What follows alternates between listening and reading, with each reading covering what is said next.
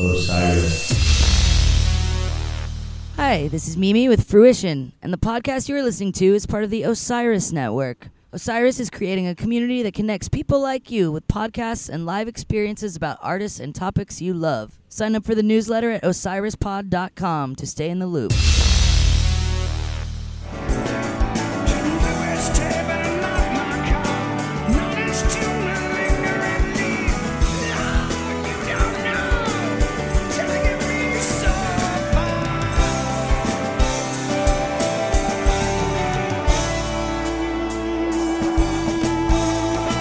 Welcome in to episode 92 of The Bluest Tape. I'm Harvey Couch alongside Jeff Kolak. And thanks for joining us as we take our fortnightly journey through the live catalog of Widespread Panic.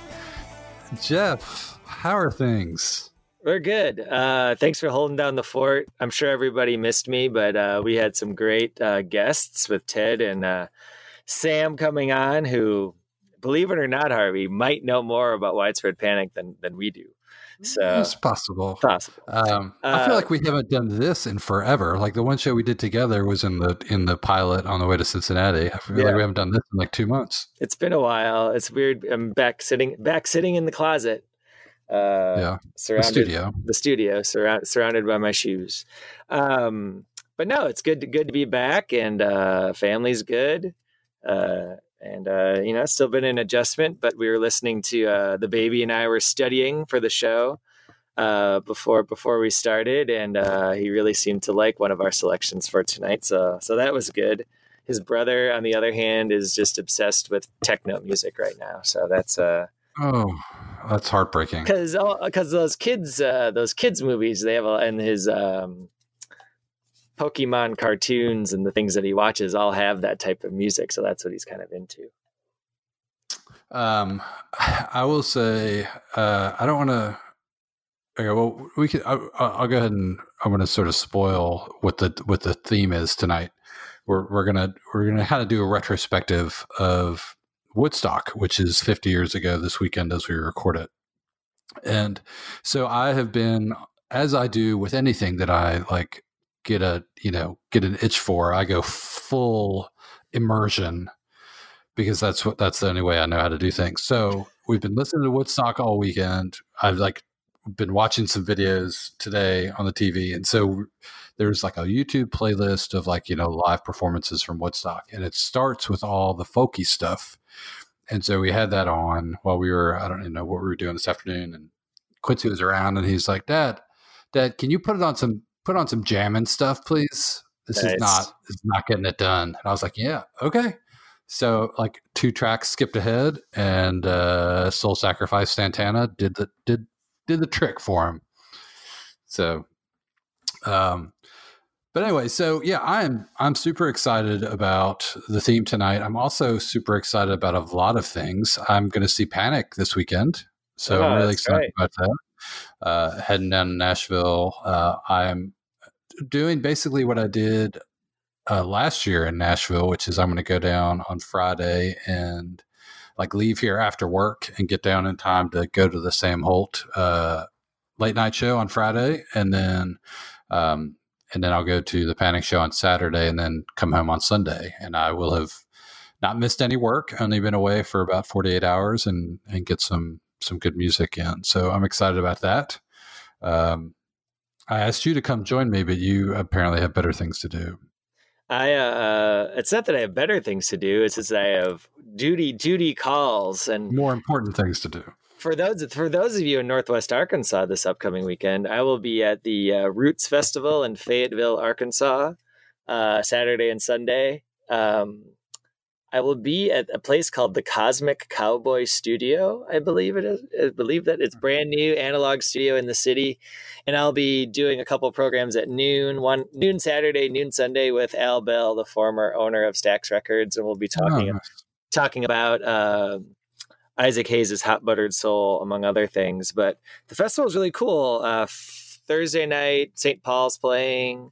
Yola Carter is playing, uh, John Fullbright, and then Friday night is Mavis Staples, and then Saturday is His Golden Messenger and Rhiannon, Gid- Rhiannon Giddens and Traveling McCourys and some uh, Milk Carton Kids, I think. So pretty good lineup. I'm excited. I've, Wow. I've never been over to that part of Arkansas before, so looking forward to that. That's the that. hip part of Arkansas, The hip- in the northwest the- Arkansas. the hip moneyed part of Arkansas from what I from from what I can tell. So um but that'll be good. So that's my reason for not being there, but I would like to I would uh, if I'd not I would have uh taken you up on your answer and at least at least come up uh to come see Sam the other night or Friday night. Um, so I saw a few of those artists that you mentioned, and it is another reason why we're just like in festival central here on the Bluest Tape was that we had our uh, inaugural Railbird Festival up here in Lexington uh, the weekend before last.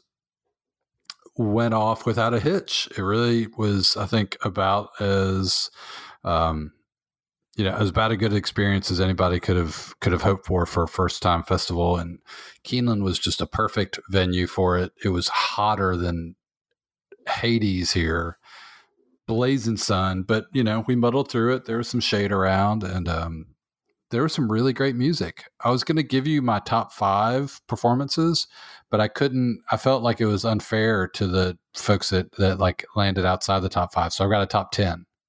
Okay, Mm-hmm. do you do you want to hear it? Yeah, I do. Go. Well, yeah, I hope I hope so because you're going to. I, I won't take too much time. Um, all right, so number ten is uh, Drew Holcomb and the Neighbors. That was good. Mhm. Uh, number nine was a band I had never heard before. I think they're from Charleston, South Carolina. Uh, Susto. Do you know Susto or Susto? No, I don't. They were cool. They were chill. Uh, number eight was uh, Old Crow Medicine Show. I was skeptical about seeing them. I just thought, you know, I mean, wagon wheel and all that, right? Um, but man, they were like super high energy, and it was a they were a great spot. Uh, they were like the second to last band on Saturday night. It was two two days festival, uh, and they played right before the Rock and like the sun was setting, and like everybody, you know, was pretty well lubricated by then, and uh, they were they were fun. And then Brandi Carlile came out at the end of their set and did um, Wagon Wheel, and then Jolene and uh, I Shall Be Released. So that was pretty awesome. Um, number seven, Gary Clark Jr.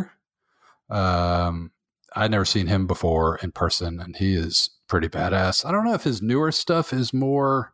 I felt like a ton of like Curtis Mayfield vibe, which I had never really felt that much of listening to him. But um, I don't know if it's like his newer stuff or just what you know what he was feeling when he played. But he was really good. Uh, number six was the Futurebirds.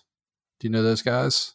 I do. Yes, out I of like Athens. Yeah, they were a lot of fun. They played early on Sunday. I could imagine seeing them in a little club would be a ton of fun. Um, but I, I really enjoyed that. Uh, number five, Mavis Staples. Um, she is still a badass. She played early on Saturday in the blazing sun and just brought it. Uh, number four, She's, she's 80, 80 years old, Harvey. I know. She's 80 years old. Yeah, and she was having a good time. Um, number four was the Raconteurs.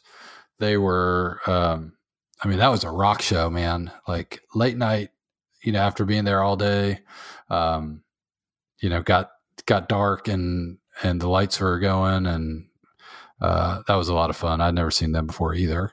Um, number three was St. Paul and the Broken Bones. They, I mean, Paul was wearing like a like a shiny silver cape the whole time and it was 95 degrees and sunny. And it was like they played in the afternoon. It was like god bless him for doing that but um they were fun. Uh number two was billy strings. Um it was he played a bunch of different stuff than he played when we saw him at 48 48 which is cool. Uh i guess he's got a new record coming out pretty soon too. Um but he played on like the side stage on like the small stage and it was packed and so, then so so Billy Strings is a guy. It's not the name of a band. correct it is a band but it is the it is the it, you know it's yeah it's he's the guy He's like a he's like a young guy, right? correct i think he's 22 are you? Have you ever? Do you even know of of him at all? I mean, have you? I know he is, but I will be honest. When I say when I saw his name was Billy Strings, I was like, that that's just a gimmick. Right? No, it's it's a terrible name, but it is what it is. Yeah. That's what it is. Um, and then uh, number one, which I was completely not. Ex- you, didn't you skip number two? Billy Strings was number two. Oh, Billy Strings is number two. Sorry, sorry, sorry. No, no, no, it's fine. Uh, number one was uh, Brandi Carlile. Was n- t- completely not expecting that. I was. She started right as Billy Strings was ending, and I, and everybody started leaving to go see her, and I was like, yeah, I'm just going to stay here and watch the last, you know, ten minutes of Billy Strings, and uh, and then I walked over, and you know, I mean, I've listened. I like Brandi Carlile. I've listened to her uh, you know, albums, uh, you know, a few times. I have to admit, like, I sometimes have a hard time kind of getting into her stuff. It's just a little too, um, I don't know, melancholy, just mm-hmm. kind of slow and quiet for me. But, um, and I had heard that she puts on a great show. And so I, I was, you know, I was excited to check it out but she crushed it, man. It was, she was having so much fun. The crowd was so into it um, it was I mean, there was some slow stuff, but it was really high energy, like most of the stuff she did.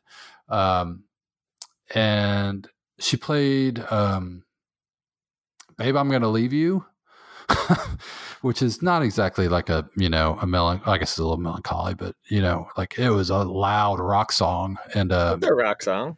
Yeah. Her, her and the band just crushed it. So, uh, that was a pleasant surprise, but she she was fantastic. So um, that was my uh, my top ten artists at the Railbird Festival in Lexington this year. So hopefully they they do it again next year. It was uh, it was good times. How many people uh, did the festival? Could it could it have held?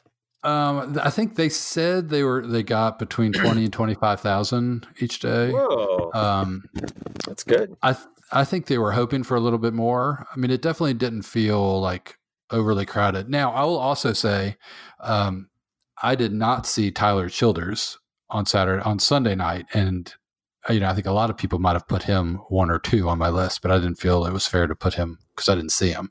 Um, but we did a so Saturday we got a babysitter and went the whole day, just the two of us, and then Sunday we were going to take the kids and all day Saturday, we're like, that's a terrible idea. Why would we do that? Um, I mean, they had some kid stuff, but it just like, you know, it just didn't seem like a fun, good idea. So what we did on Sunday was I went out early and by myself saw um, Futurebirds and Susto and maybe something else. And then she came out with the boys at like five, right in time for St. Paul and the Broken Bones. And we saw him or saw them and Gary Clark and then I left with the boys, and she stayed and saw Tyler Childers and Hozier, who were like the headliners Sunday night. So, um, so yeah, so I didn't get to see everything, but that was our that was our trade off to you know not drag the boys out all day on Sunday, but. The boys have seen some uh, good good shows this summer. They've had yeah, good, they've had a good they've had a good run this summer. Better shows than I've seen. Good for them. Um, so so anyway, yeah. So sorry to to digress too much there, but I had a great time. So I just wanted to to give some love to the Railbird, and um, you know, definitely come check it out. Definitely, you know, not like jam bandy types. I would say it's more like an NPR music type of lineup. Uh-huh. But you know, I think they they found a good spot, like not going full like you know huge acts like maybe like Forecastle or you know Bonnaroo or you know festivals like that, but getting sort of next tier, like filling in, you know, with a lot of uh, familiar artists, but not huge artists. Mm-hmm. So I think they did a pretty good job. Um, so yeah, so those are that's what I'm that's what I got going on, and then uh, Woodstock. So I'm excited to talk about that. But is there anything you uh, you have that you want to share? since well, I just dominated the last 10 minutes? yeah. Well, you know, I mean, basically, due to my lack of attendance, it, it, it you, people wonder, wonder, it's like, wow, is this just Harvey's podcast now? I don't know. I don't know. And then, you know, I understand. Uh, so it is almost college football season. And so there was an article on the Athletic. Uh, are you a subscriber to the Athletic? I'm not. I mean, I have been tempted because they. I mean, they have a ton of great writers, right? And, they do. I'm uh, sure they have a lot of good Kentucky coverage because they have a uh, lot of great. They have a lot of great Memphis coverage. So yeah, there's one guy who who's local who writes some stuff. Kyle Tucker, I think, is on there, and um, mm-hmm. yeah, I mean, it was is it like five bucks a month or? It's pretty cheap. I think it's seven yeah. or something, but yeah, it's cheap. So okay, yeah. um, there's Maybe an article. Borrow your borrow your login or something. sure, a good idea. Um, so there's an article by a guy by the name of Jayson Jenks that I think just was put up today, and it's about uh, Mike Leach, and it's what the bleep is going on right now inside Mike Leach's quarterback meetings. And it's like an oral history of all of his quarterbacks at Texas Tech and Washington State.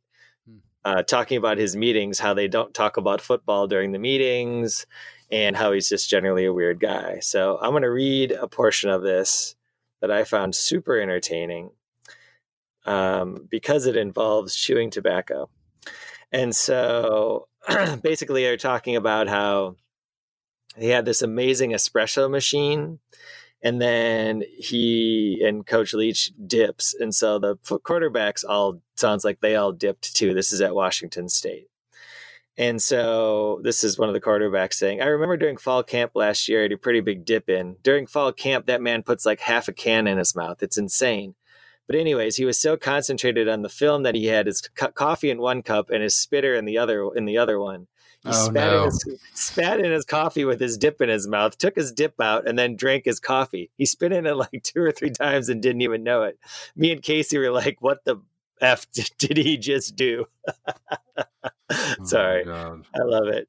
I just love it. So anyway, it's but it's a pretty entertaining. Uh, yeah, he also was. Uh, he's also a, a up double decker ch- uh, dipper, so he put one in the upper lip and the lower lip oh. at the same time, which is disgusting. Um, but anyway, there's more than just stories about dipping, but it's a pretty great article on the Athletic, um, and it got me excited for college football, which starts in a little less than two weeks now. So it'll kick off that Thursday before Labor Day weekend. So, well, uh, um, there's a game. No, there's a game on Saturday. Uh, Florida and Miami. The, is, is there really? Is, yeah, is on the 24th or oh yeah, on the 24th. Yeah. And I know we've done college football previews the last 2 years. I don't know if we're going to get to one this year in part because it's becoming becoming very difficult to find things to talk about when the same four teams are basically going to be in the college football playoff for the foreseeable future. So, um, I think we've hit most of the Clemson shows. Uh, we'll never hit all the Athens shows. We've hit most of the Tuscaloosa shows, at least the ones that we would want to play. So, um, if somebody can think of another theme, we'll be glad to do it. Maybe we need to do one double A uh, Final Four. there you go. Maybe that's a reason to do something. So, my other recommendation is uh, a singer songwriter from here in Memphis. Her name's Liz Brasher, B R A S H E R. And Liz has been in town for a, for a while, but she put out her first full length LP this past year in Fat Possum called Painted Image. And we've been lucky enough to have Liz play at the Stax Museum of American Soul Music, and I've seen her around town. She was supposed to play at Woodstock 50, which got canceled, um, which would have been a really big opportunity for her.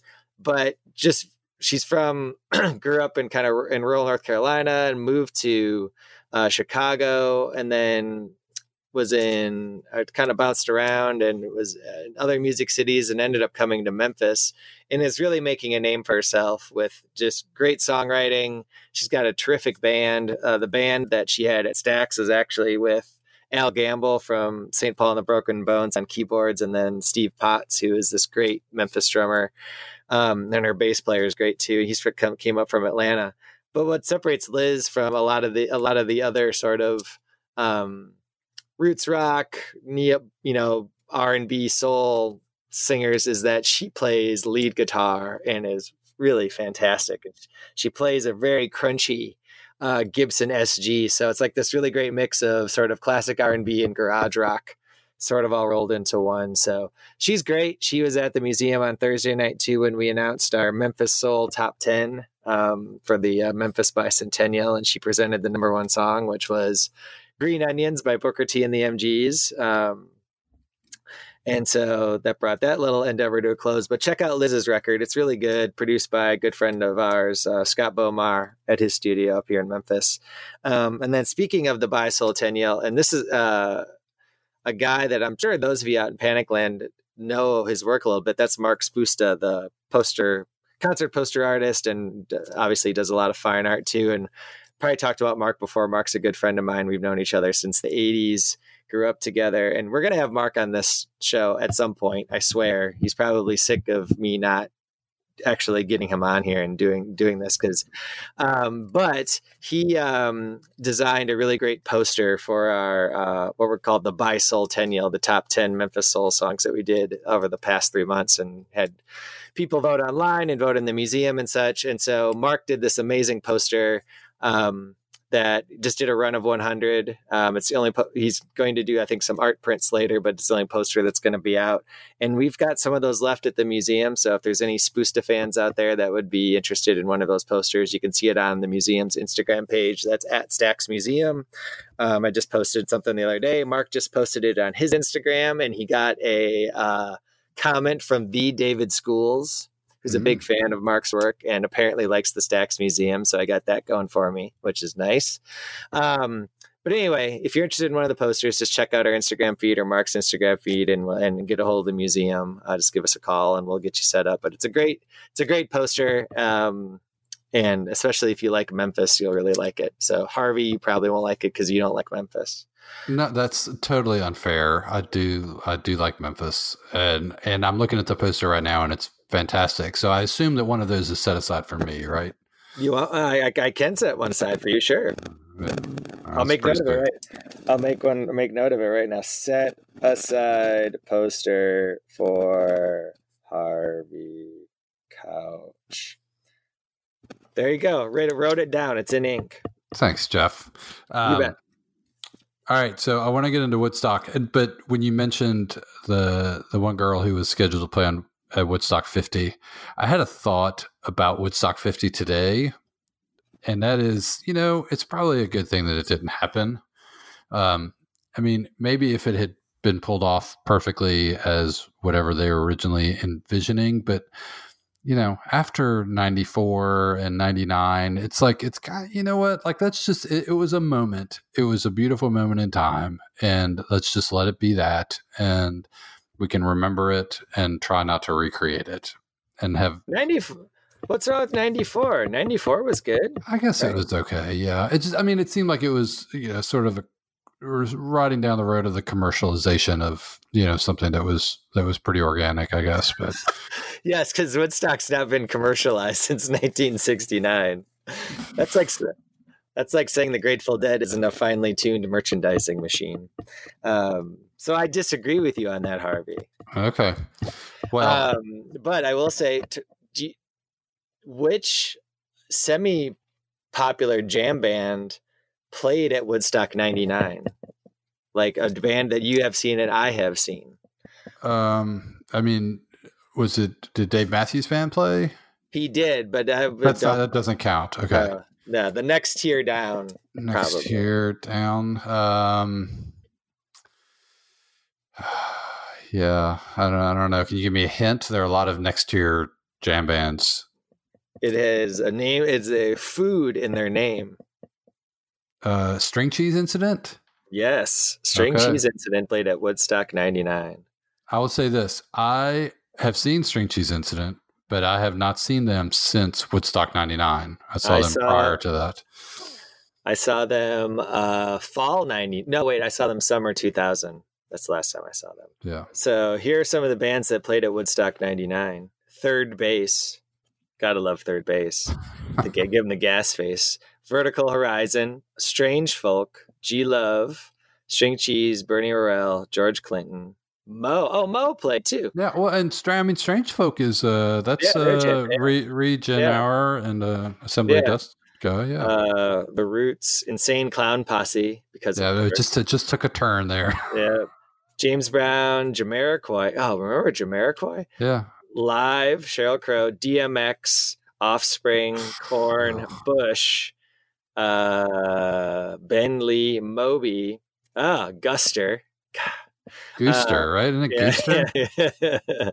uh, Bruce Hornsby, Everclear, Ice Cube, Los Lobos, Mickey Hart and Planet Drum, uh, Chemical Brothers, Tragically Hip, Kid Rock, Wyclef Jean, Counting Crows, Dave Matthews, Alanis Morissette, and then this is where it went off the rails. Yeah, I mean, it's like up until then, like I'm pretty much okay with all. I mean, maybe not Kid Rock, but like for the most part, the rest of those guys, I was all pretty much okay with. Then, but I'm, I'm, it's gonna it's gonna get ugly here in a minute. And then Limp Bizkit is when it got when the shit got real.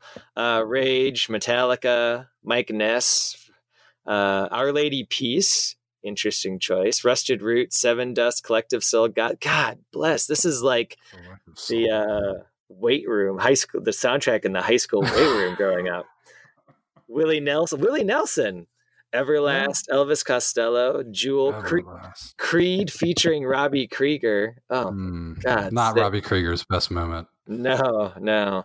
Uh, and Red Hot Chili Peppers, and then a bunch of other Big Sugar, and then a bunch of other bands. So yeah, it's not terrible, but man, that's a there's a lot of a lot of garbage on there. um, this is a note. Al Green was also slated to appear, but backed out following John F. Kennedy Jr.'s death in a plane crash. How are those two things linked? Wow, it was just obviously very emotionally attached. I don't know. That is um, that's strange. Wow. Anyway, sorry, we digressed. Digre- digressed. Digressed. Um, he had planned to fly in from Nashville in a small private plane, but backed out of the flight following the plane Ooh. crash death of July 6th. Maybe it was just the, the fact of having to fly a private plane he wasn't he wasn't yeah. cool with. Yeah. Uh, huh. Anyway, okay, so um, so let's talk about the 1969 Woodstock. Yes. Can we do that? We can. Um, and we're going to tie this to Panic. I, I promise. Um, what we're going to do is play play tracks that Panic has played that were performed at Woodstock 1969. Um, so what what got me sort of back into this was there was a bit on CBS Sunday Morning like two weeks ago. Do you watch? Do you watch that show? Um, old people television, of course. Oh man. So um, there's this bit about this guy who who like found all the old tapes. Did you see this segment? Mm-mm. I didn't see that one. People had gone in over the years and sort of cherry picked you know, specific things that they wanted for specific purposes. But most of the rest of it was just kind of sitting there, totally, you know, unloved and ignored. Zax came across the musical gems in 2005 here at the Warner Music Vault in Los Angeles. This feels like a treasure chest of music history. Well, that's because it is, really. It's, uh, you know, this place is full of remarkable stuff. It's a warehouse filled with thousands of original music recordings spanning decades. It's also home to hundreds of Woodstock recordings. I was like, wow, it's Woodstock. I mean, it's all of Woodstock.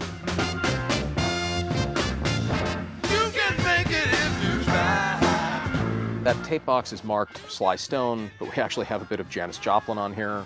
Yeah. Um, that has been marked Save. Save. Good idea. Um, and, uh,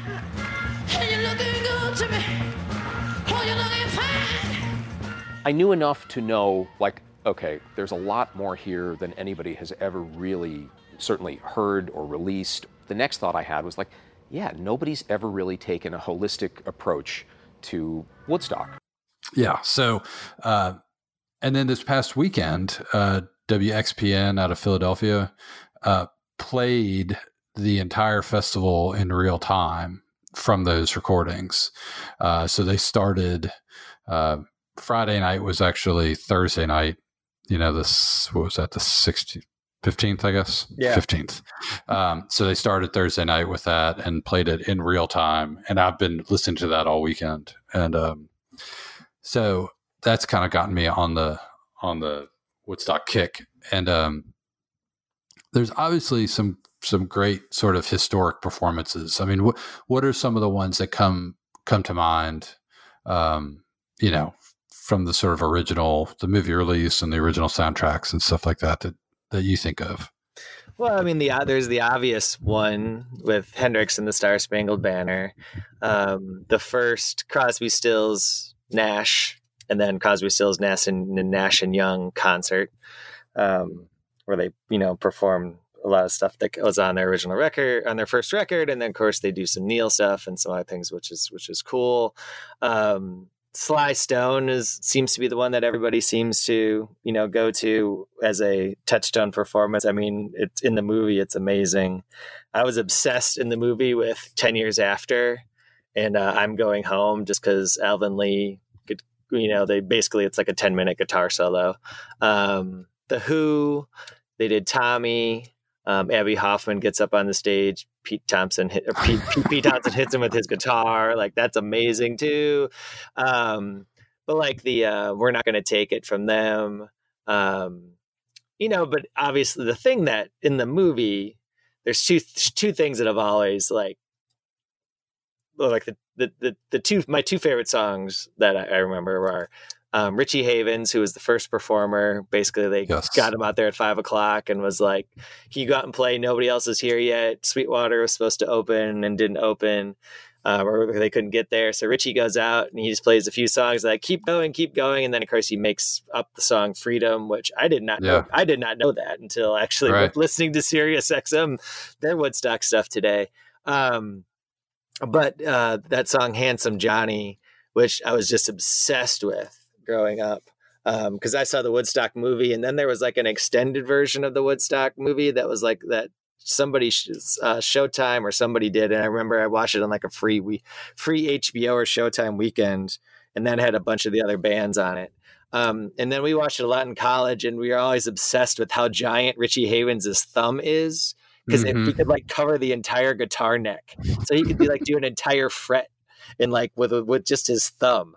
It's like the man had the biggest thumbs I've ever seen. But the thing that all that I think is the end all be all is Soul Sacrifice by oh, Santana, oh, which of course is like mythologized so much because he was peaking on LSD that Jerry Garcia had given to him and the whole thing. But it's just like, it's so amazing. And then Jen, my wife, was playing it today when we were getting ready to leave the house. And um, it's like, I've listened to that and watched that so many times. It's like, I know that song doesn't so, matter so well it's just like it could do the guitar lines, I can do the drum solo, and but it's like watching the Woodstock stuff, even the like stage banter and things because I've watched it so many times. It's like it's just like watching a movie. It's like watching yeah. Top.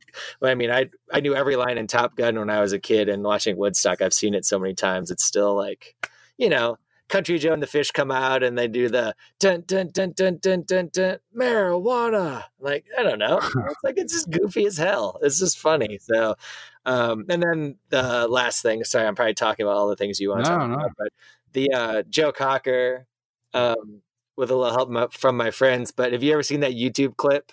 That somebody did where it was like a translation of what Joe Cocker's actually singing. Oh yeah.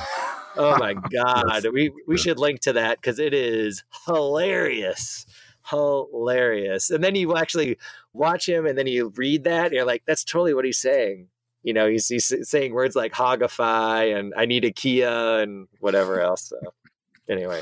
Um, no, I basically you, run down the whole festival. So no, no, that was that's what I was looking for. You you get those are all those are all like the known highlights, right? Um, yeah the other the other thing I was going to mention, which is like again, just like how things happen. But like you know, you talked about Richie Havens, and they just you know stay out there, keep playing, and then you end up with Freedom.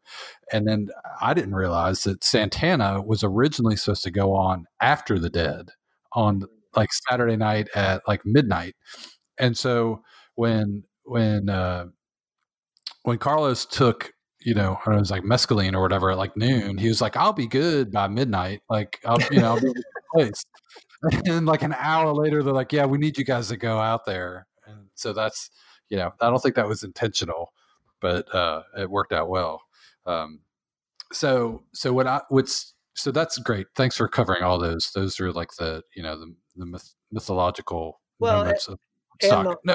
and the one like the dead, which is, again, when I was growing up, it's like, how come the dead's not in the movie? Like Jerry Garcia's in it. He's eh, smoking a joint and he says Exhibit A, and like that's the only time he's in the movie. And they wasn't it wasn't around in here and then of course I you know as I started to read about the dead they always complained about their performance and how poorly they played and then the you could hear the helicopter like radio commo through the through Phil's bass amp or something like Right. that and Yeah. Bobby got shocked and like the whole thing but I think the performance is it's not I wouldn't rank it up there with the greatest of 1969 but it's still enjoyable I mean they still Yeah. played they still played darks they still played uh you know freeform improvisation in front of a festival crowd Right, right. Which you know, I mean, you gotta. That's uh, that is what it is. I mean, I listened to so I listened to that in real time on Saturday night, um, you live tweeted it too or Friday. I guess it was Friday night, right? Yeah. So I was yeah, Yeah. I was live tweeting it, and um, yeah, I mean, it, you know, it, it got off to a slow start. They clearly like couldn't hear themselves or each other, Yeah. you know, during Saint Stephen or Mama tried, and then you know, there's about a 12 minute you know tuning interlude while they're trying, you know, or bears you know, trying to figure out how to make everything sound okay. and um, and then the Dark Star was, you know, it was fine. You know, it's it was Dark Star, but you know, it wasn't among the the greatest versions. And it was a and then High Time they play after that, which is a great song, but it was like one of the first times they ever played it. It just it Yeah. seemed like I mean, it, could you imagine if they had done um, their you know. usual 69 with like dark star saint stephen 11 love light death don't Or- feedback or- and just no, walked but- off the stage Well, no, I guess I mean more like if they had done like you know Casey Jones and Good Lovin' and you know like a more. I mean, obviously the people that are there are there for for you know that nobody's sober out in the crowd, but still like you want to hear like things that you can dance to, and I don't know that that the Dead did any of that. um, I mean, I guess the Love Light to an extent, but um, I don't know. I mean, it, I'm not going to criticize you know they they are who they are and they're going to play what they want to play but um i feel like if you wanted to to make a statement as, as a band you, they maybe could have made different choices of the set list Hmm. Yeah, probably so. Um, but again, it was like they had played at Monterey Pop, and like their stuff from Monterey Pop has never really been seen either. They're just sort of an afterthought in the film, and just have kind of been an afterthought in other stuff too. But yeah um, Janis's set was good. I mean, the airplane was cool. I mean, everybody, you know, Grace Slick saying morning maniac music. Um, right the uh it was funny because again they were playing the they were, they were they didn't play uh full sets on Sirius. They were just playing songs you know just randomly kind of different orders and they played a bunch of we heard like Sha Na Na two or three times this morning and Jen was like what's what's the deal Why with were- guys why were they there? You know and actually i always wondered that too because it is sort of the random thing that's on the soundtrack and it's the random thing that's in the movie um but it was just was sort of funny you know? It's like in the 19s nobody wanted to listen to that music in the late 60s Right. uh, you know that that that 50s stuff and these guys did a i mean they did a pretty good job with it but there's al- always interesting to me how that was a thing like they were a thing um, well, yeah. I mean, I think I heard an interview with them on a podcast, and it was, I mean, it.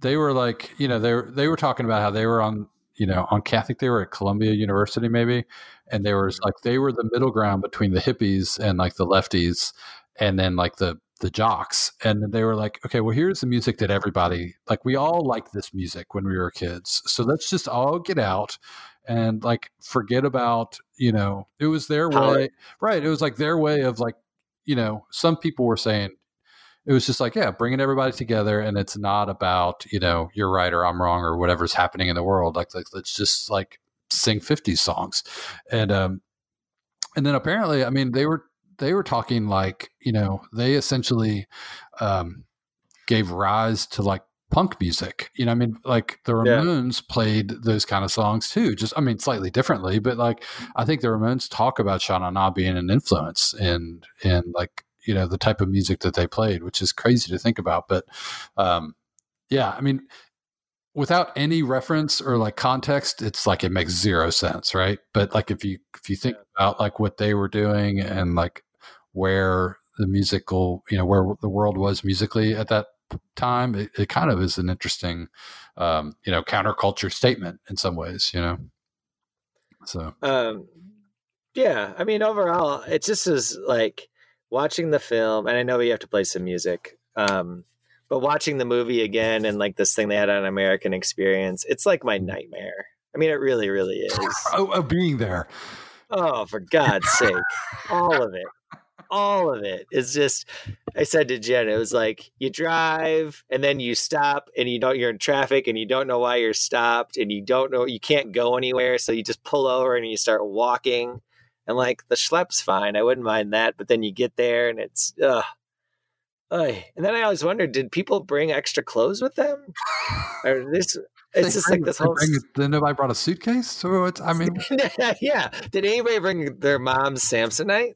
I mean, really, if those of you who have been a long time listener of the pod know that story well. Um, but those are all fair questions. Then they run out of food. Rather, rather, rather quickly. I mean, I think there was like one, one guy there serving food, and they ran out like you know the first night. Yeah. All, all the legit vendors like bailed after they got kicked out of their first site. So it was just like these. They said in the thing yesterday, there was like, yeah, this one guy and he had three friends, and he thinks maybe one of them had some food service experience.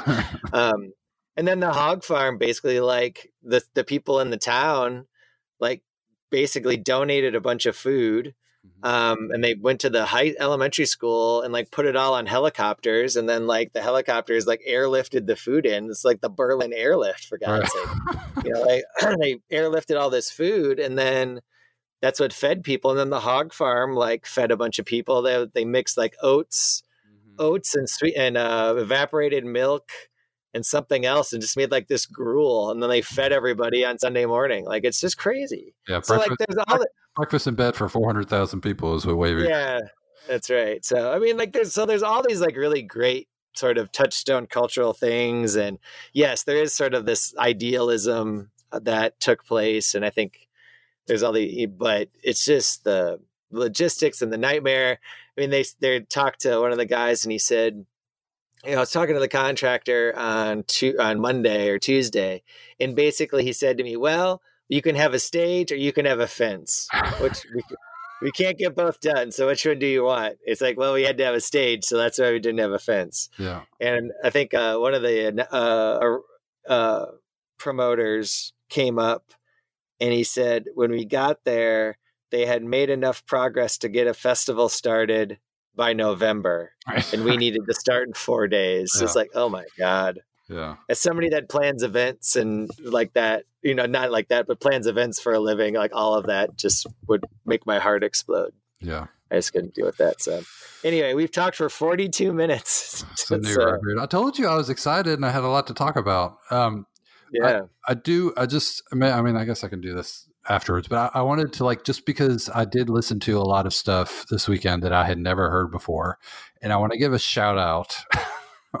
there were you're gonna give a shout out to the you're gonna give a shout out to the Keef Hartley band. I am. That was really good. I knew it. Have you, have you ever heard it before? I never, like, no idea. I mean, like, and apparently it's some British drummer guy, and like, Yes, he was in uh, played in John Mayall's band after the first one broke up. and and like his manager like demanded uh compensation for being recorded and so that's why he wasn't in the movie or on the or in the so- soundtrack and um but it's really good. I mean I, I really is good.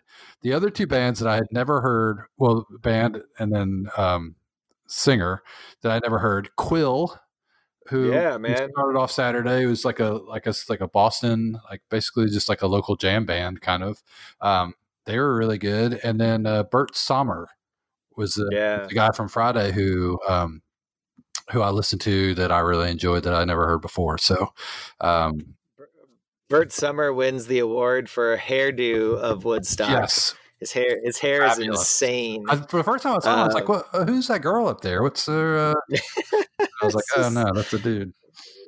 Um, I like uh, Bert Sommer has a song called Jennifer, Yeah. which is my wife's name, which I like that song. Quill was great because they did that like big uh, bang on your pots and glass and everything percussion thing, which was cool. Um, yes, but Keef Hartley band they played it this weekend. They played Spanish Fly, um, and it was like, yeah, it's a good track. Absolutely, Yeah, absolutely. I mean, I could see that being a band that, like, you know, that would be. I don't, you know, obviously, it didn't have the the the breadth of you know catalog that the, that these other bands have. But you know, I could they Yeah. could have been right, maybe. Um, but So how would okay? I know we have to get to music, but like I, I just gotta ask this question.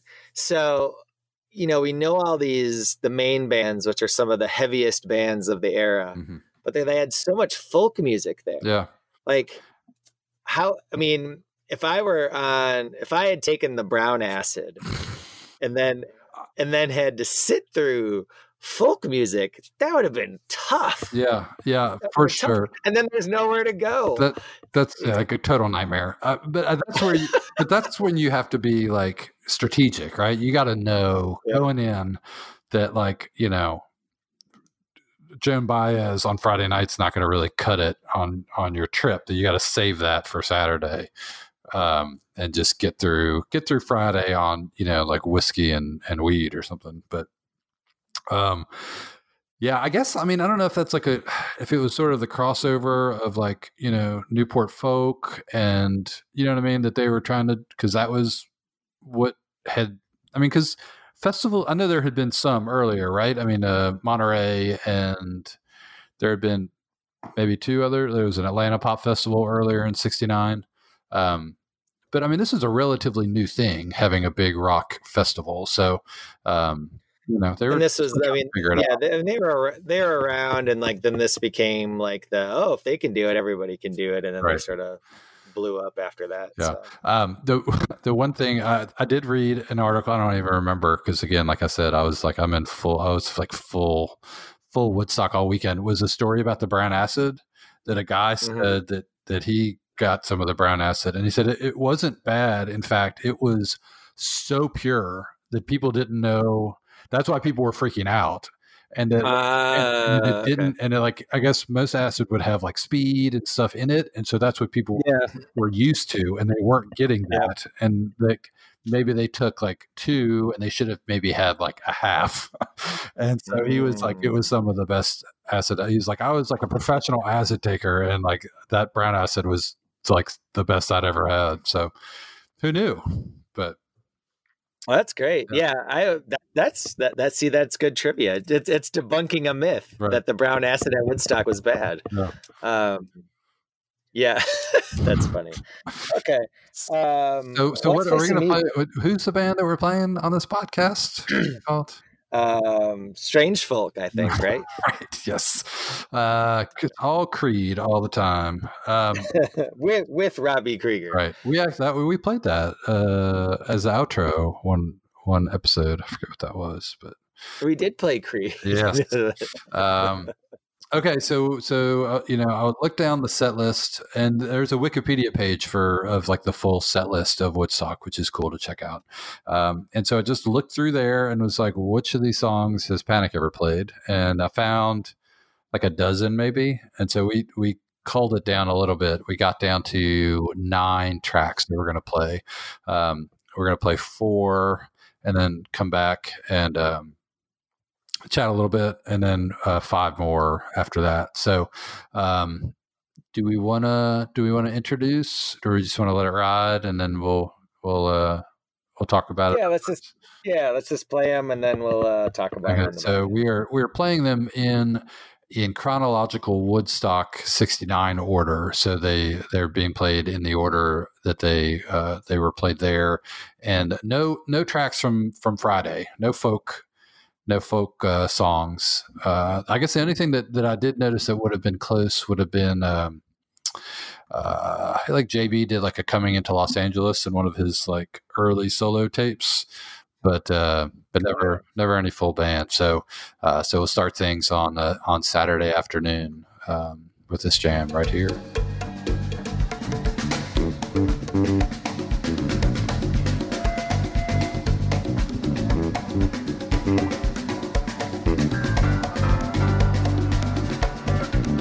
Mm-hmm.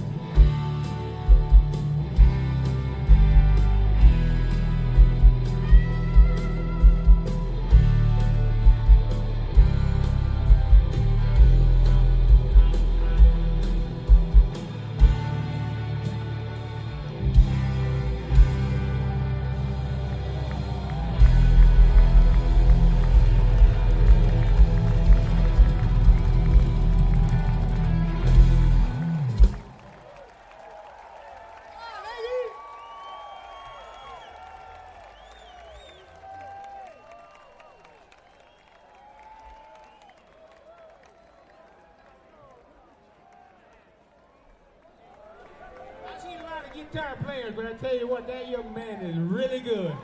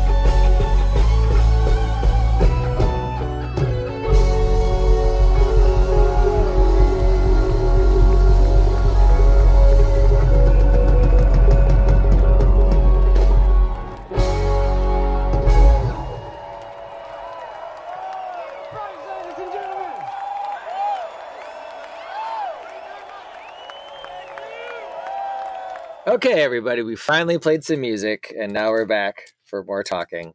Uh, we heard four selections from Woodstock 1969, as interpreted by the boys from Widespread Panic. Uh, the very first one was Jingo, the Santana song played by Panic on April 27th, 1997, in Burlington, Vermont. Um, the second song you heard was the Bobby Blue Bland classic Turn On Your Love Light, uh, performed by the Grateful Dead at Woodstock. And this version of Panics was August 10th, 1993, the Starwood Amphitheater in Nashville, Tennessee, as part of the Horde Tour. And then uh, after that, a couple tracks from uh, performances at uh, the Lockn' Festival in Arrington, Virginia. First up, from 2013, you had uh, Susie Q alongside um, man who was at the original Woodstock, John Fogerty, and then um, from August 24th, 2018, um, the uh, 2016. 2018 with Margo 18. Price. It was 18. uh, when they closed out their set with Margo Price with "A Piece of My Heart," which uh, Janis Joplin uh, made famous at the Woodstock in 1969. Um, okay, so here's so one of the things that I was also thinking as I put together these uh, these tracks was to to put the band in uh, in festival settings, right? So you had a you had a couple performances from Lockn', you had a Horde performance. We're going to get into some other stuff uh, in our next segment of music, but um, here's a bit of trivia for you, Jeff. Was was the 1993 Horde tour closer in time to Woodstock 69 or today? to Woodstock, Uh-huh. uh, 1969. Yeah, that's uh, yeah. thanks, Harvey. That was Yeah. depressing. yes. That was yeah. Yeah. Uh-huh. I mean seriously, so just thinking about the fact that I mean, I it's one it's one year off center. Like it's it 20, doesn't matter. 24 to 26, but yeah. I mean, but so basically, if if you were a person who was at a Horde show in 1993, the history of Woodstock was more recent than the 1993 Horde tour is to today. How is that possible, Jeff? How is that possible? I don't know. I don't know, Harvey. Um, that's that's Yeah. depressing. Uh-huh. Um, well, the music uh, you chose was great. Uh, I'm glad we finally got around to playing something from 42797 because I don't think we've done that yet. Um, one of those a fantastic show from start yeah, to finish. Really. one of those one of those great uh, leaked soundboards from spring '97. Um, the Jingo's fantastic, um really great encore. End of the show, low spark, but I think the highlight of the show is JB before the encore. Thank you very much for having us here tonight, everybody. As I promise you, you have had us here tonight. which is pretty great. And uh, the Love Light with Colonel Bruce, uh, good, a little sloppy, but still fun nonetheless. But could you ever say a Grateful Dead version of Love Light was was sloppy and fun, or not, Right. or not, r- rarely not sloppy, but rarely not fun either. So I had um, a good friend of mine uh, was at that show in Nashville, and um, he recounted, um, you know, a couple years after that show, and then again when I confirmed to him last week that his his recollection of of Bruce was like like he just appeared from the smoke at that show, like like he's like there was so much there's a he's like I remember there being a lot of smoke on stage that that show, and then like when Love Light started, that Bruce just like appeared out of it. I was like, of, of course he did. yeah, that's So- funny. Um, and then uh, you know the the 2013 set with uh, with Fogerty, You know, um, I guess you know speaking sort of um, about Lockn' in general. Um, you know, I think they've done they've done a great job of sort of picking up the mantle from. Um, you know, I guess I guess I would say like as far as our generation and um, and the music that we like, uh, you know, the original Bonnaroo was, I think, a sort of a watershed of a collection of. Oh, I mean, I think well, Horde was in a lot of ways too, but as far as on the scale of of a Woodstock at a single location. Obviously, the 2002 Bonnaroo, and then you know the, the years after that, and then you know it it became a little a little different. You know when uh, AC Entertainment took over and uh, the Superfly folks were less involved, and then I feel like Lockn' sort of picked up that that mantle. Um, when would, did that start? Like 2010, maybe what was the first uh, 2013 or at least that was the first year Panic played. I don't know if that was the first. Was that the first uh, Lockn'? It was called Interlocken Music Festival back then. I don't know. No, Jeff. I don't know. I don't know. Okay, all right. Um, so, so anyway, so you know they've done, they've had great lineups. They've done a great job of like getting different um, collaborations like set Mhm. together. You know, and and this was- 2013 was the first one, Harvey. Yeah, yeah. Thanks. I can look up Wikipedia too, so that's great. There you Um, so this was this was the first one when they had uh, had Fogerty together. Um, you know, other appearances with with Panic. They did um, uh, Jimmy Cliff. They did like seven songs with Jimmy Cliff in 2015, um, and then 2018 they had uh, Margo Price out and did did a handful of songs with her, and that was uh, the last track from this section, which was the uh, the piece of my heart. And again, coming full circle, apparently, according to Margo Price on her in, her Twitter feed, she was also on acid during "Piece of My Heart" and her performance with Widespread Panic. Did you know that? Yes, I did. Good for Margaret Okay. Price. um. So, uh. So anyway, yeah, that was that was good stuff. I enjoyed uh, I enjoyed the tunes. So we're gonna have a uh, special guest, a special interview now for our interlude. Um, somebody that actually went to Woodstock, um, and the only person I know that went to Woodstock. Do you know anybody that was actually at Woodstock, Harvey? I'm no, I'm not aware of anybody. I mean, it's no, I don't know anybody who was at Woodstock. And when you told me that you knew somebody who did, I literally my brain exploded. I couldn't believe that you did. So the person that I know that actually went to Woodstock is my father-in-law, uh, Dr. Larry Kay, who hitchhiked up from New York City and was there on Saturday, and then hitched back, and has a few interest, interesting stories to tell. I promised there, I promised him I wouldn't ask him certain things, but I don't think really there's anything controversial there. Um, but uh, but no, we had a nice little chat, and we'll play that for you right now. All right, we have a very special guest with us today on the Bluest Tape. Uh, my father-in-law actually is the one person I know that was actually at the Woodstock Festival back in 1969. So I'd like to welcome uh, Larry Kay uh, to the program. How are we doing tonight, Larry? How's Akron, Ohio, treating you? Uh, very well, Jeff, and thank you for the invitation. Sure. Well, again, it's not very. I never, honestly, when we started this thing, I would, I could not think of a single family member that I would have on this podcast. Maybe Uncle Ricky, just because he could talk about going to concerts at the Richfield Coliseum for hours and hours and hours if we ever needed some filler. But, um, but this Woodstock anniversary show came up. It was Harvey's idea, and basically to fill you in, we're we're doing songs that Widespread Panic covers that were played at the Woodstock Festival. So, with a little help from my friends and uh, a band song or Crosby, Stills, and Nash song, that kind of thing. So, um, but what I what I want to know is about you going to Woodstock. Was this the summer before? After you uh, graduated high school, or the summer before your after your freshman year of college, I can't remember. It was between freshman and sophomore year. Between freshman and sophomore year, and you were going to school in Marietta College in Ohio. A little little arts school. And so you you you went back home to New York. And what was your job during the summer when you were home in uh, home in New York City? I was fixing air conditioners. I was a helper.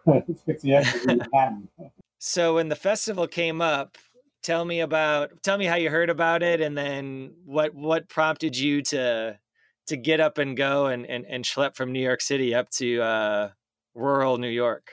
I, I like the word schlep. It, it fits New York.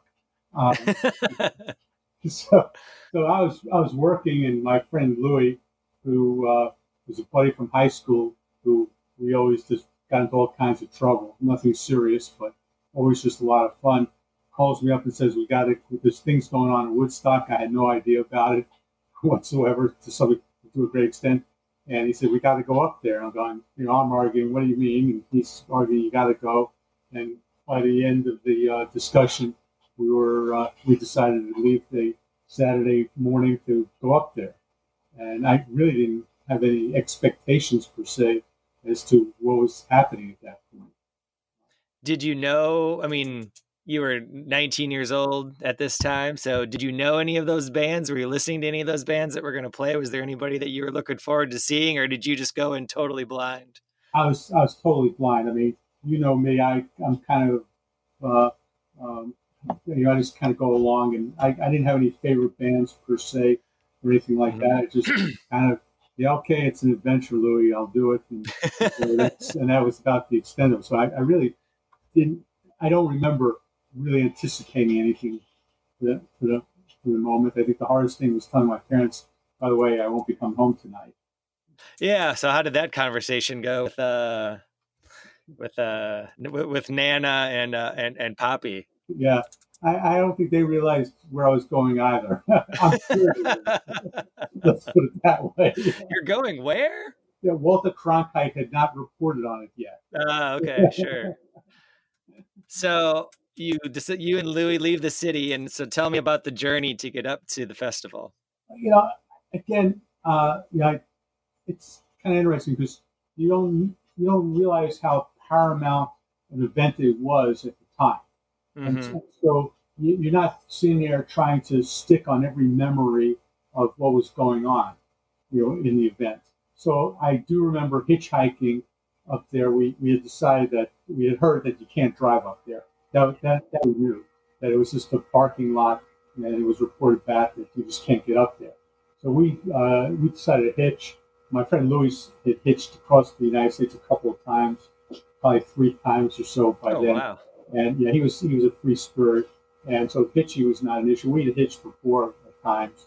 It wasn't as dangerous at that time. It was it was you know, peace and love and stuff like that. So we we ended up hitching up there, and we caught a ride in his old station wagon that uh, two guys were were uh, driving, and the back of the station wagon was just filled with, as New Yorkers would say, soda. Uh, the rest of us popped, you know, but uh-huh. it was loaded with soda, and the reason was they were running short of food up there. You know, so uh-huh. these guys were figuring they were going to make some bucks, and uh, they loaded the whole station wagon with soda. And Louis and I were sitting on the top of the soda. riding 100 miles up to uh, upstate New York. Mm-hmm. And uh, because they had food on them, they were allowed to pass through. Oh wow! So we so we got fairly close, you know, to to the actual site of Woodstock. And uh, I remember getting out of the car, wishing them well, thanking them, and starting to walk, you know, towards where we were supposed to go, wherever that was.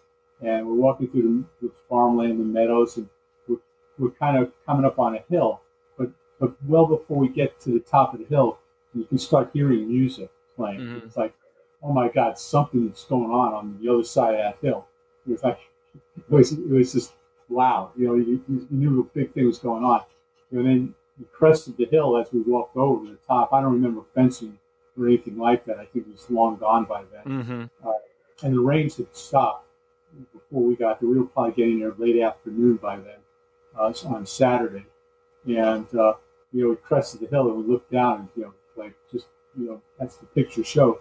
I remember just um, you know massive humanity you know in front of me, you know, which brings us back to our state of mind. And uh, you know, with, with that many people there, it was I, we we, we were straight throughout the whole thing. it was too it was too dangerous a place not that anything was going on bad, but yeah. you know, you, you keep your wits about it because it was it was you know just you know crazy.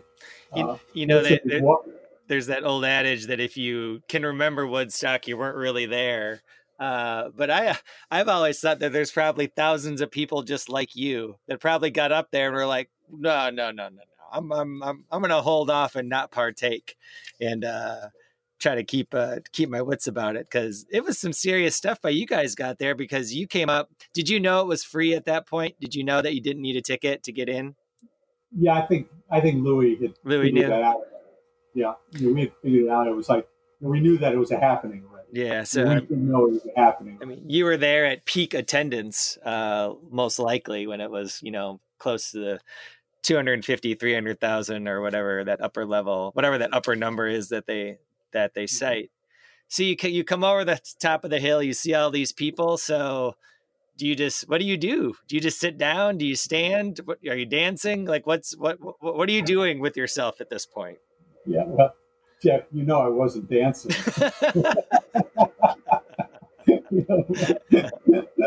We were just, I mean, we were just in awe of it, and uh, we just started walking around. You know, you just, you know, and you're just, it was like being on a really crowded beach. You know, you're Yeah. walking between people and stepping over people and stuff like that. And there were kind of like you know, pathways or roads, you might say, Uh-huh. in some areas. But you know, I remember just, I just remember a lot of, I remember more at that time during the day, more movement than I remember sitting and listening. Mhm. Yeah, and and it could have been. I think there were breaks that were being taken throughout the, the course of the playing where they weren't playing. That may be part of why I remember it that way. But I remember walking behind the stage, around the stage. I remember these humongous speakers, you know, Mhm. just huge, you know, speakers and stuff like that. Um, and I we did stop and we were able to get some something to drink, if I remember, at some concession type thing. But it was it was really a basic type of uh, stand per se. Mhm. It was set up post uh, you know event and just to distribute stuff out.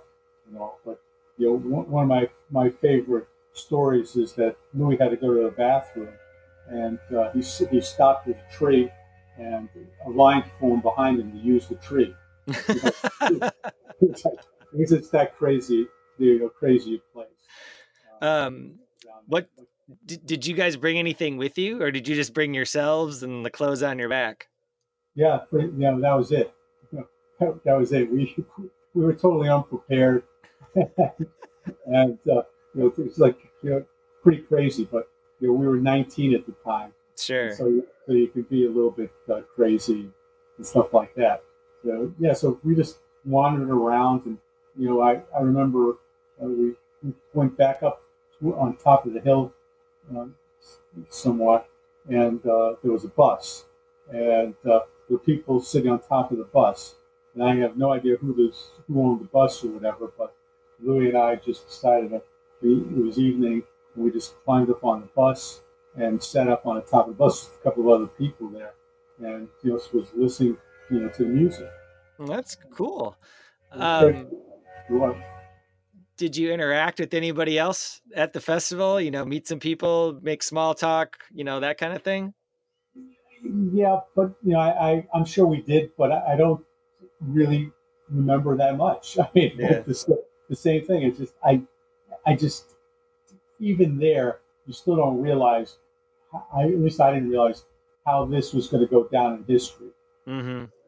It was just you know you knew you were part of something there, uh, but you didn't. You just didn't get, gather that that was going to be that profound a moment in in music history at all, and that it was you know never really repeated again. So, so you're watching the festival wander around during the day, and then it, when the sun goes down and nighttime settles in, do you guys just find a spot and hang out and take it all in? Or are you still doing some wandering and No, trying no, to we- trying to dodge the candles and the and the cigarette lighters and such? Yeah, yeah, no, actually, uh, we spent almost the whole evening at that point on on top of that bus. Yeah. Know, and and the one thing, the one thing that I do distinctly remember was uh, Sly, Sly's Mhm. performance uh, when he started singing uh, "Let Me Take You Higher." That Mhm. that that was that that kind of almost shook me to my core. You know, Mhm. when you have that many people, you know, yelling back at him. You know, Mhm. it was it was it was pretty crazy moment, you know. Um, and and as far as some of the other singers, one of the things that has kind of messed me up over the years is that I kind of thought that I, I remember hearing certain other bands Mhm. But I have to see the movie, Mhm. playing the music again, and things like that. It's like, do I do I really remember it, or am I remembering it? yeah, know? Yep, it, it, stuff like that plays tricks on your mind. I mean, that happens with veterans a lot when they when they they're, what they see other people talking about sort of infiltrates their their their, their stories. Same things happens at Stax with musicians too, um, where their memory gets affected by what what other people remember. Um, and so, yeah, that, that that that's probably what happened. I mean, if you're there Saturday night, you saw Sly. Creedence played Saturday night. The Dead played Right. Saturday night. So you Yeah, probably yeah. saw them. I did, and you know, I think I, I, one of the other people I think I remember hearing was Janis Joplin. Yep, Janis played Saturday night too. She played, and the Who played late into the night. Yeah, And I do remember listening to music, you know, late, late into the night. hmm Uh, you know, so, but you know, for all fairness, as far as distinctly remember the, the, the performer that I remember distinctly that I know was not from someone else was was Sly. Um, so you you take in the music, you hang out, you sit on top of this bus. The music winds up for the night. So then, then what are you guys up to? What what, what is your plan of attack at that point? At that point, attack is like, you know, Louis and I, one of us was always pushing the other one, and the other one was being the, uh, the guy saying, well, maybe we should rethink some things. So, so that, that, that night, I was saying to Louis, I knew I, I was supposed to go to work on Monday, and I'm now 19, so I'm mature. And, and so, so I said to Louis, you know, knowing what we you know, trying to get there and seeing all the cars, you know, stacked up and nothing's moving, you know, I said to Louis, we have to get out in the morning, hmm you know, and, and that's, you know, I think at that point, you know, rational thinking took over and, you know, we did, we ended up uh, in the morning, you know, trying to hitch back out again. And I Mhm. don't really think it was much of a problem getting out at that point in time. You know, I, I, you know, cars were going south at that point, but uh, you know, nothing was going north, obviously. But with that many people trying to get out of there at once, I, I, if I recall, I think people were still trying to get out Monday sometime. Yeah, I mean the festival didn't end till Monday morning when Hendrix played, and that was like around seven o'clock, seven eight o'clock, I think. So, um, but but by that time, most everybody had left. Most everybody left later in the day on Sunday, I think. Um, but so getting a ride back wasn't too much of a problem. And did you get a ride back all the way to New York, or did you have to, or New York City, or did you have to get dropped off and bum a ride somewhere else? Uh, you know, we called Uber. No, I don't. I don't really remember. Uh, you know, the uh, it, it wasn't that profound. You know, as far as getting back, we got back. You know, and, Mhm. and the next question is, I have no idea what I told my parents. You know, or, or what they said. They didn't cut me off, so you know, I guess they, yeah. I guess they accepted it. So, you know, one of the things we talked about before was, and again, your story is very much about the journey, which is, which in and of itself is cool because you just can't do stuff like this anymore. Um, you can't hitch a ride like that um, 100 miles away and expect to come out alive on the other side. Um, but, you know, you, you said that you, you didn't really understand the gravity or the significance of what you're experiencing, what you're doing. You know, what about Louis? Did I mean, how did Louis process this over the years? Was he sort of like you, or did he see it as something different in his life than you did with yours? And Louis was kind of interesting. You know, in, in early high school, uh, you know, he believed in the Vietnam War. Uh, Mm. He was totally anti-drug, and uh, you know, we, we had our uh, differences at that point in time. Mm-hmm. And uh, I came back after my freshman year, you know, and Louis became really a, a free spirit after his first year in school. And he went away to school. Did he? Did he go to? No, your cousin Arnie went to Kansas. Where did Louis go to school? Louis, Louis went to one of the city uh, schools. Oh, Uh, okay. It was Queens College. Okay. Um, he became a history teacher. Uh, he ended up moving to New Hampshire, and uh, and, right. and and really kept the life of uh, of a free spirit, climbing the mountains Mm-hmm. there, and you know doing all things uh, outdoors. Um, so Louis Louis now is heavily into anti-war stuff. He was uh, he was he was not into heavy drugs, but he was you know definitely you know, doing his smoking and stuff like that. And uh, although he was a health uh, nut, but you know, he, he, was he was doing his uh, you know grass stuff like that. He he I think uh, related to Woodstock far more than I do. Mhm. point. You know, he he was he was pretty wowed by the whole thing. Uh, you know, and, you know, I was kind of heading into my whatever stage of life, and uh, you know, but but he, he he was really he was into it. hmm Like I said, you know, he, he ended up hitching. He had a he had a Volkswagen Beetle, you know, eventually, and he ended up driving that across the country numerous times. He ended up hitching across the country numerous times. hmm He was that uh, spirit of, of uh, Woodstock. So, you know, for you, I you know, I was hanging around with with, Jennifer when the 40th anniversary came around, Mhm. and I remember they they got you like a the 40th anniversary CD set or whatever uh, for your birthday or something like that. And then it's the 50th now, so you've been around for all the anniversaries. So when whenever a major anniversary comes up, what's the what's the th- i mean i'm sure when you hear it it jogs a memory like what's the memory that you have like what's the memory in the front of mind when somebody one of these anniversaries comes up or somebody mentions woodstock Well, the, the first thing is, is it was a lifetime ago. You know, Mhm. it's it's definitely history at this point in time, which is Mhm. which is scary as hell. Um, that you know, from that standpoint, you know, uh, my friend Louis has passed away since then. You know, which is a sad point.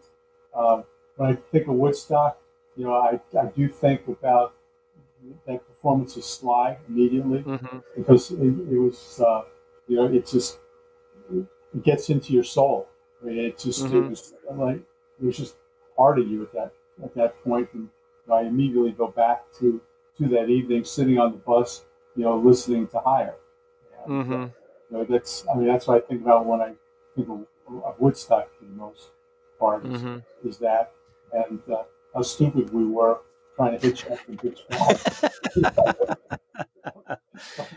Holy cow! You know? well it's just sort of you know like you put it you can put hitch- hitchhiking in the same category as recreational drug use you know it's, right? it's not a big deal to talk about it everybody did it it's okay you know um you know you're you, you don't have to worry about uh, running for office at this point so i think you're okay Right. with that Right, right. The worst thing Uh, this, anyhow. Yeah, exactly. well, thanks so much for agreeing to chat with us. This has been great, and uh, you know, if if, uh, if ever you go to a widespread panic concert, we'll be sure to have you on for your uh, for your for your take on that. Well, I appreciate you giving me the opportunity to uh, relive memories. All right. Well, I'd like to thank uh, Larry K for sitting in with us on the Bluest tape, and we'll get back to more music right now. All right. Thanks to my uh, father-in-law, Dr. Larry K, for talking to us about his his time at Woodstock. Uh, you know, I I think with a lot of people, everybody has this vision of everybody had these this mystical, magical time that changed their lives, and they were never so connected to the world around them, and you know the music and everything else. And then you talk to uh, Larry, Somebody who it's was there. It was just there, and just you know, it was a thing. Um, so one of the things that one of the, like the I forget who or you know, again where I saw this, but like one of the things that I think they that like the bottom line was for a lot of people was like it was just an escape, right? It was like Yeah. three days when like shit wasn't terrible, you know, Yeah. and and it was just like hanging out and you know having a moment, and that was it. It wasn't. you Yeah, know, I mean, you had a lot of guys. I mean, a lot of guys who either had in the midst of trying to get out of military service or entering Mhm. military service, or had come back home, and so all kinds of things. You know, obviously with with Vietnam and the political situation and, and, and such. But it um, there's been some really good stories about people you know, going there, but having that sort of story where it wasn't the music that they remember, it was the people and the journey. Like that, that's what they remember, and the people that they met. And there's a Right. story in story in Milwaukee about a guy that, you know, they caravan with some friends and they got separated and they looked at the field and they saw these 300,000 people. I'm like, we're never going to find Jimmy. And then like they looked to their right and like 20 feet away was Jimmy and like this other group of friends. Like it was just this weird, you know, kismet thing that people had. And then, you know, this people who finding themselves in photos and finding themselves in the uh, in the documentary and stuff too. So that Mhm, part of it mhm. really cool. Like that's the stuff Mhm. that I would definitely would um, appreciate and remember. So yeah, but you never would have gone because it sounds like a complete nightmare to you. you never know. I, I would have been the guy that would have driven and then got into traffic and to be like, "This is stupid. Why? What are we doing? Why are Let's just here? go. Let's, let's just go back home. Like we I, can I listen. saw, I saw a brewery we drove by. Can we just go back to the saw some record stores. There's a brewery. It's it's just like so much more comfortable there. There's a Howard Johnson's. They have sherbet. We can get a bed. It'll be great. Um. Anyway, so we'll play five more songs from. we're, we're going to move to the Sunday, to the Su- Sunday festival, Yeah. Sunday into Monday, I guess. For the last segment was all Saturday stuff, and yes. now we're going to move into Sunday. and um, this is good stuff. I mean, I think we've got we've got some Joe Cocker, ten years after, and some other other great songs coming up. And um, I'm going to say something really nice about a particular Panic era that I didn't think I was going to ever say. So let's get it kicked off with a little bit of Joe Cocker from New Year's 2016.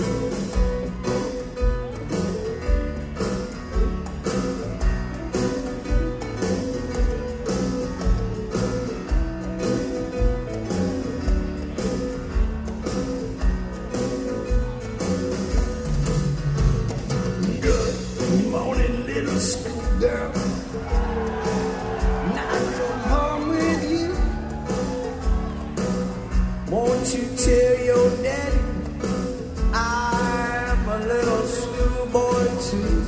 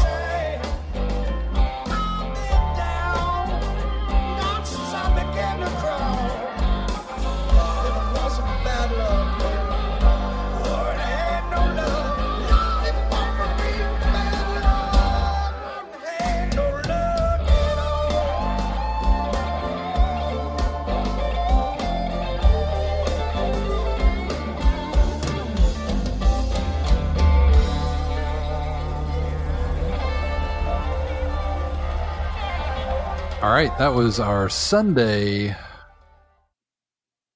Woodstock 69 um, Redux. uh, according to Widespread Panic, uh, we started things off from uh, Nashville, New Year's 2016, with a little help from my friends alongside the McCrary sisters.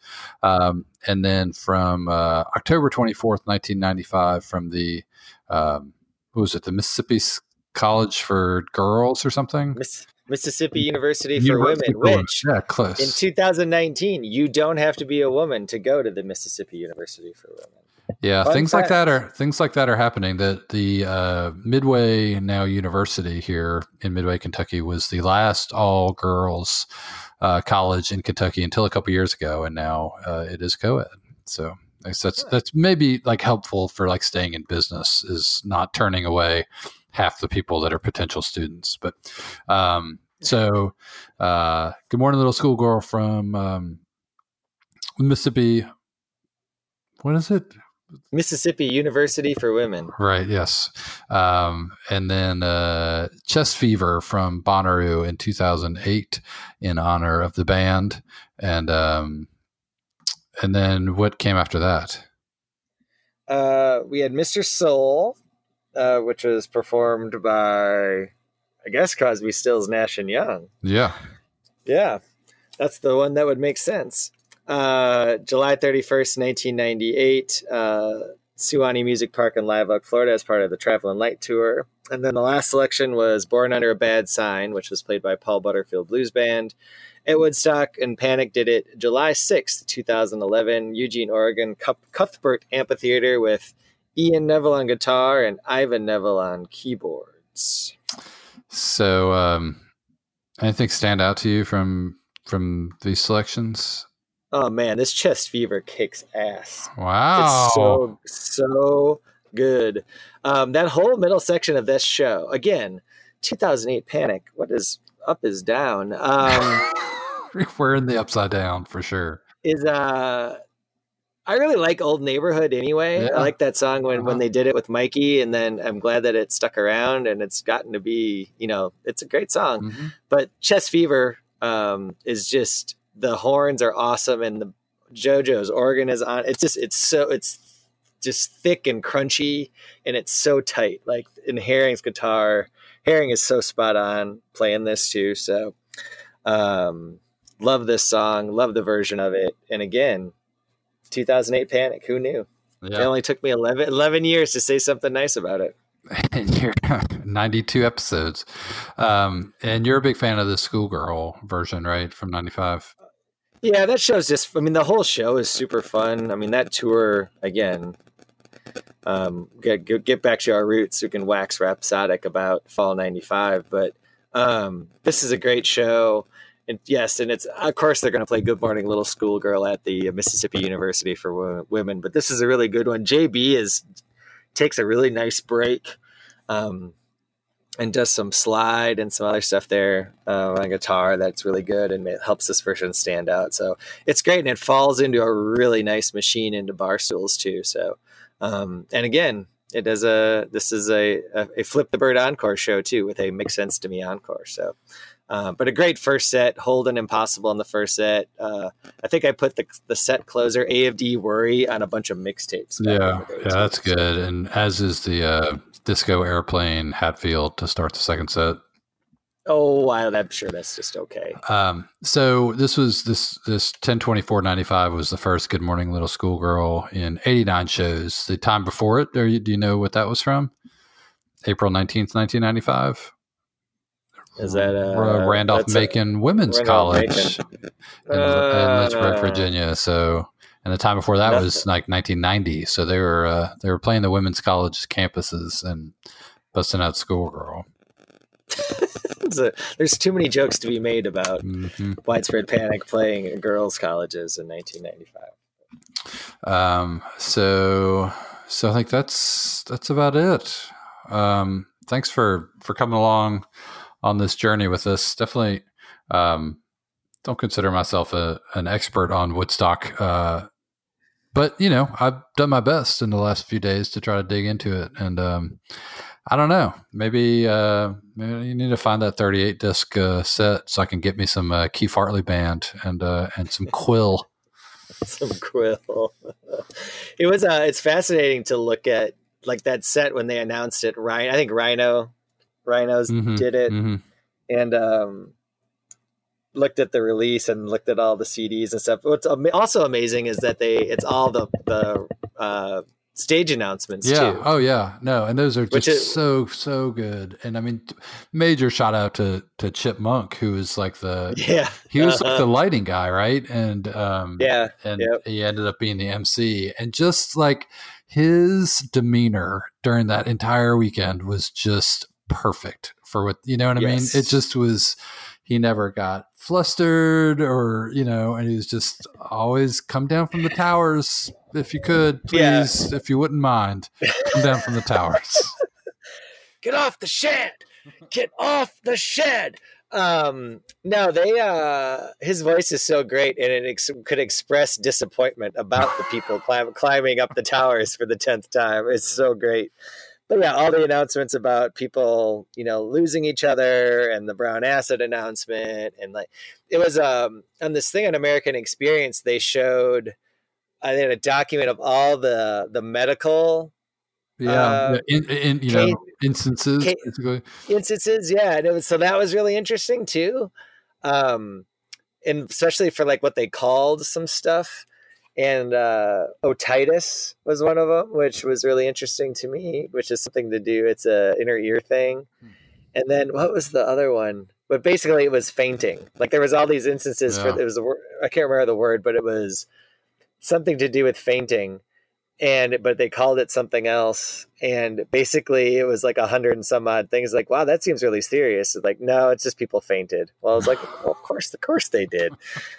Um Yeah. but i mean it was like th- i mean this this close to being like a d- an actual medical emergency. They ran out of medical supplies. People were i mean it was hot too. People were getting de- dehydrated plus all the drug stuff that was going on and the usual bumps bruises falls cuts all that stuff and like man it could have been really bad and then you know the national guard flies in with their hueys to drop off medical medical supplies and everybody freaks out because they think they're getting invaded and like Right. yeah you just can't They're here to help us, man. yeah they're here to help us man yeah that's great so anyways well, well thanks to my father-in-law for for guesting and uh, uh, Absolutely.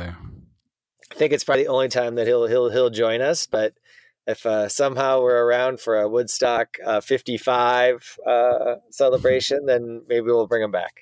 yeah. Maybe should. Has he ever been to a Panic show?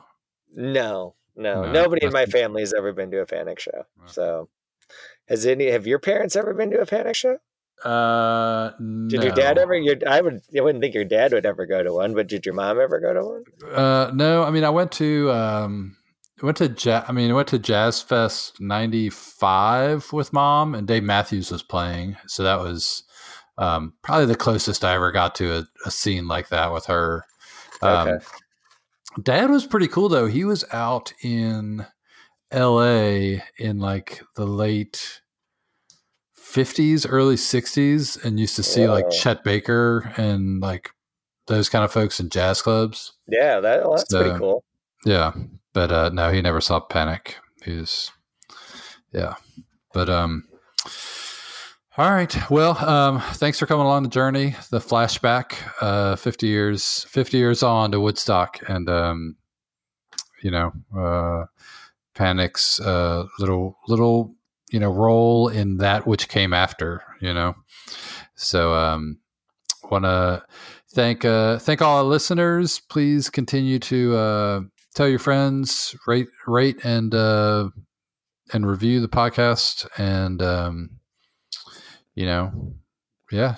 Look for me at uh, at the Ryman. I'll be there on Saturday, or at uh, Sam Holt on uh, on Friday night at the uh, Mercy Lounge, and definitely get out. Uh, Sam's playing Friday night and Saturday night at the Mercy Lounge, so I'm sure those will be fantastic shows. I'm looking forward um, to a, to a rock show because I know that the Panic's going to be kind of mellow, so it'll be cool that he'll be plugged in and and turned up. So check that out if you get a chance. So um, until next time, Jeff, let's let's not let it go quite so long till we get on again.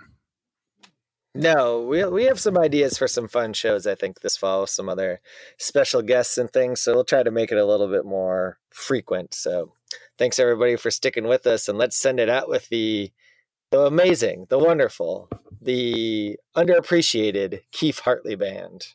Osiris. Gary Johnson, please bring Marty her medicine. She is at the first aid station.